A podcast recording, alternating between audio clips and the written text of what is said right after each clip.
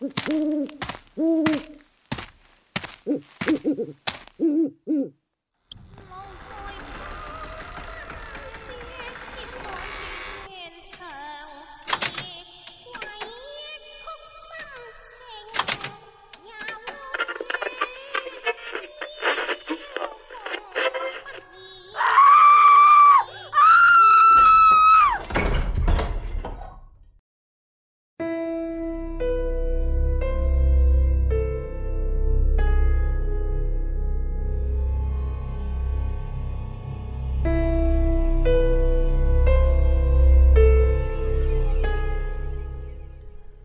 Hello，各位鬼友，大家晚上好！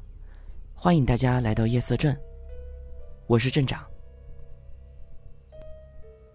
今天晚上您即将听到的是《校园灵异事件合集》。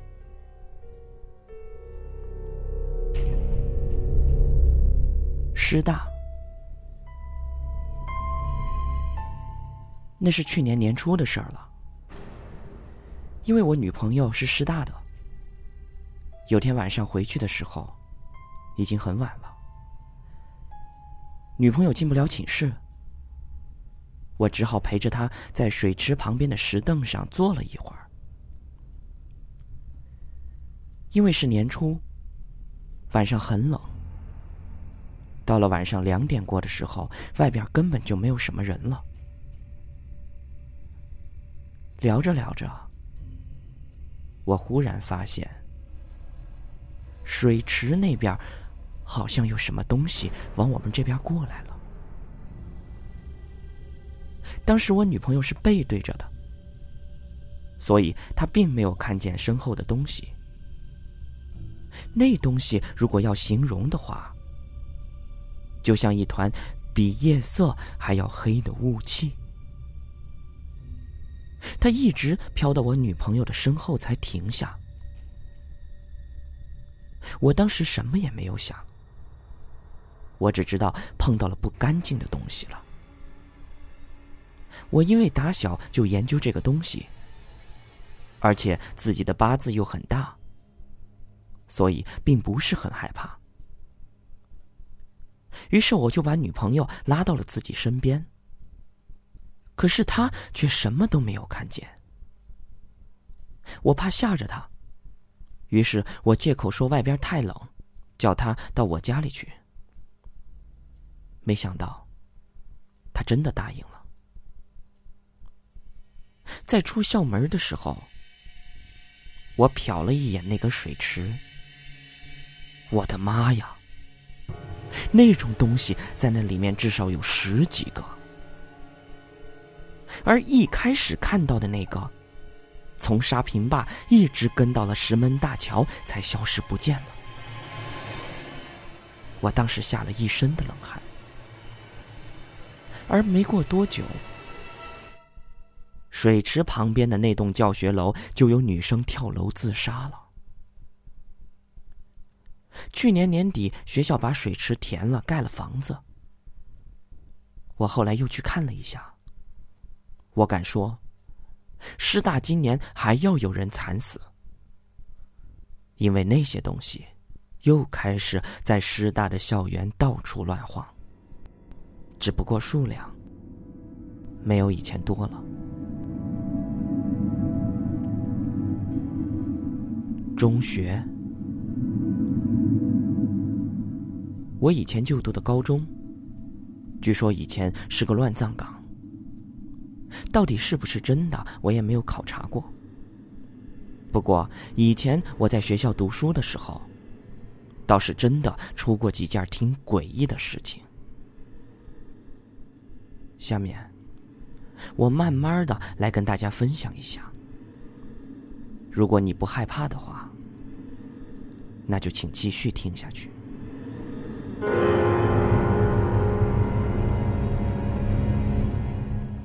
第一件事儿，恐怖的夜晚。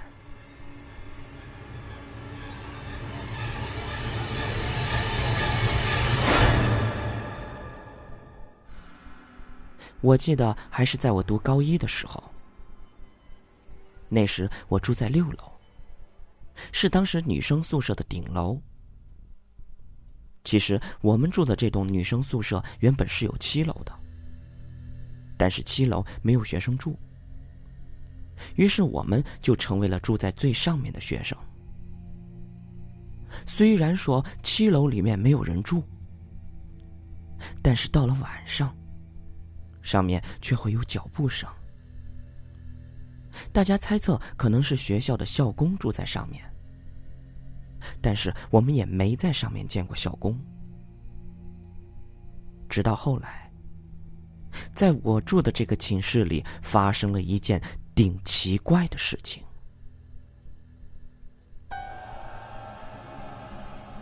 那天晚上，我们把寝室的门拴好了以后，就各自睡去了。后来到了半夜，拴好的大门忽然被很大声的风声给吹得哗啦啦的响，感觉上就像是有人很想进来一样。当时我们全寝室的人，除了我以外，全都被闹醒了。那门响了一会儿，我下铺的女孩把她身边跟我搭脚的板凳就扔了过去，然后又骂了一句。而说来也奇怪，打她骂了以后，就一点声音都没了。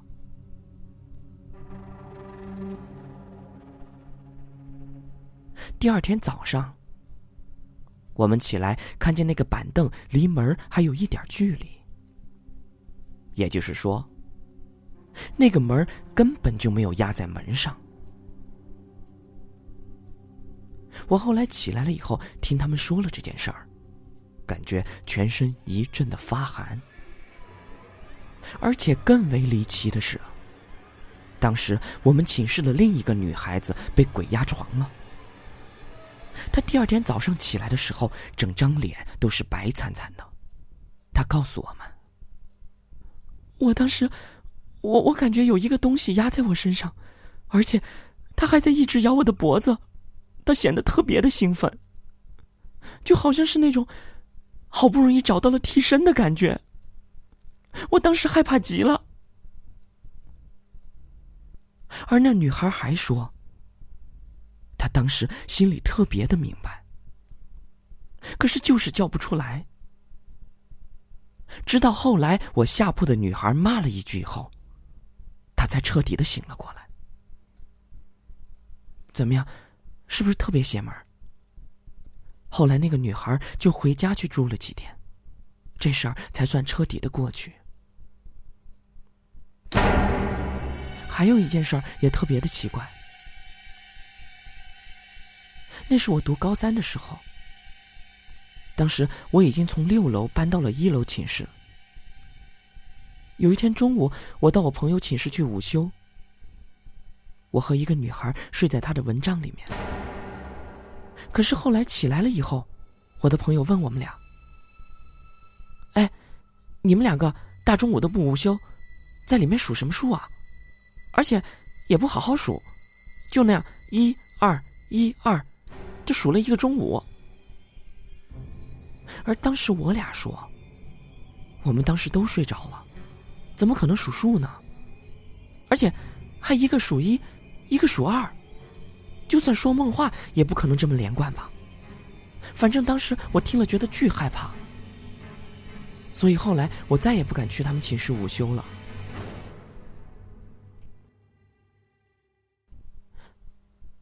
接下来我要说的第三件事儿，是跟高考有关的。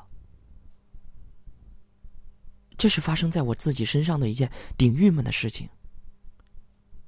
当时是在高三的一个临近高考的晚上，我那天晚上心里特别的慌张，也特别的怕。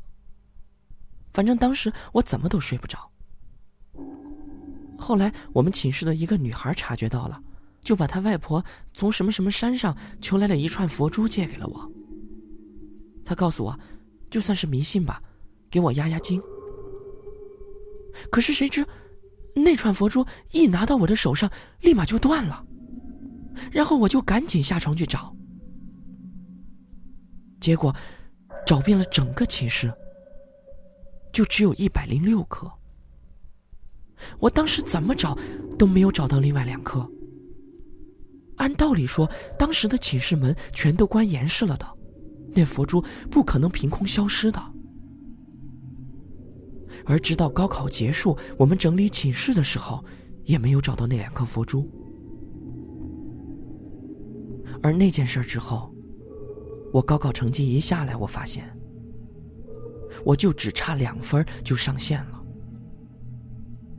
可能有人说我这是心理作用，可是这真的很难解释。那佛珠到我的手上，怎么就无缘无故的断开了？而且刚好是两颗佛珠不见了，而我又正好差两分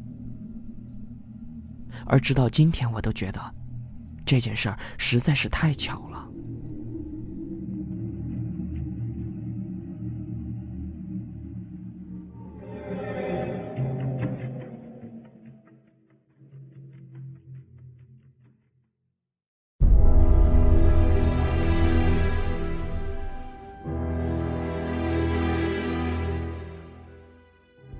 下面呢，我们再来一起看一下听众小伙伴的留言。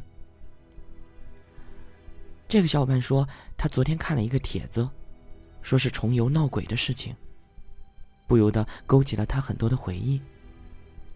下面他就给我们盘点了一下，在他们学校发生了一些灵异的事情。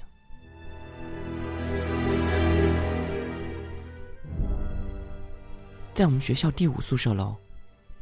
有一个男生活活的被钉死在了墙上，因为我们第五宿舍楼的墙是木质的，而那根钉子是从隔壁打过来的铁钉。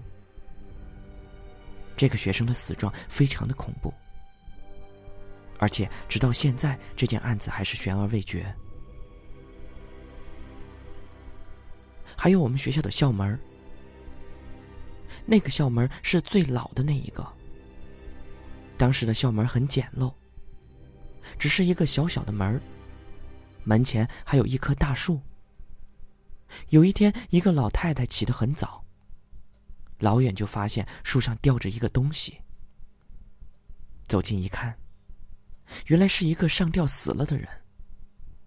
后来听说学校找了一位风水先生，经过他的指点，就将老校门给重建了一下。据说这样能够避免很多的煞气，而还有一件事儿，是发生在我们学校樱花食堂前面的那个湖里的。它确切的位置就是从老校门进来正对着的那个。当时湖上有一间小屋子，门是褐色的铁门，没有窗户。由于我晚上经常会经过那里出去吃烧烤。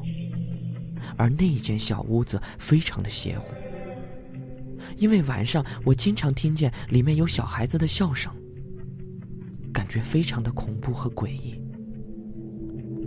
小屋子的旁边是一个很大的花园，也是用铁门锁着的。有一次，我就告诉了我同学这件事儿，可他说什么都不信。直到有一次，我们晚上吃完烧烤。我硬拉着他走到了湖边的小屋子跟前。正当他想嘲笑我的时候，那里面就传出了一阵奇怪的笑声。他大叫了一声以后，拉着我就跑了。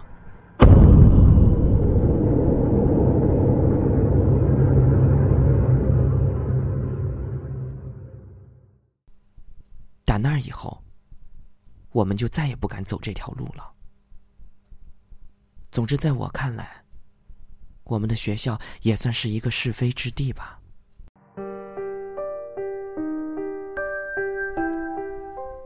OK，以上呢就是今天夜色镇要给大家带来的故事。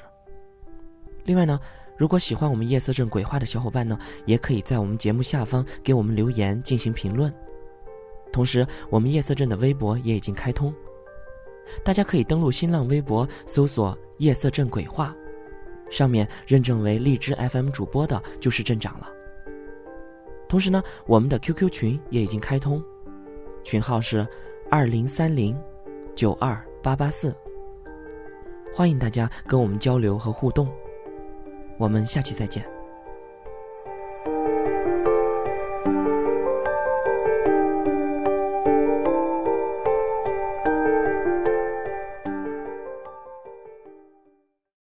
夜色镇鬼话，鬼话连篇。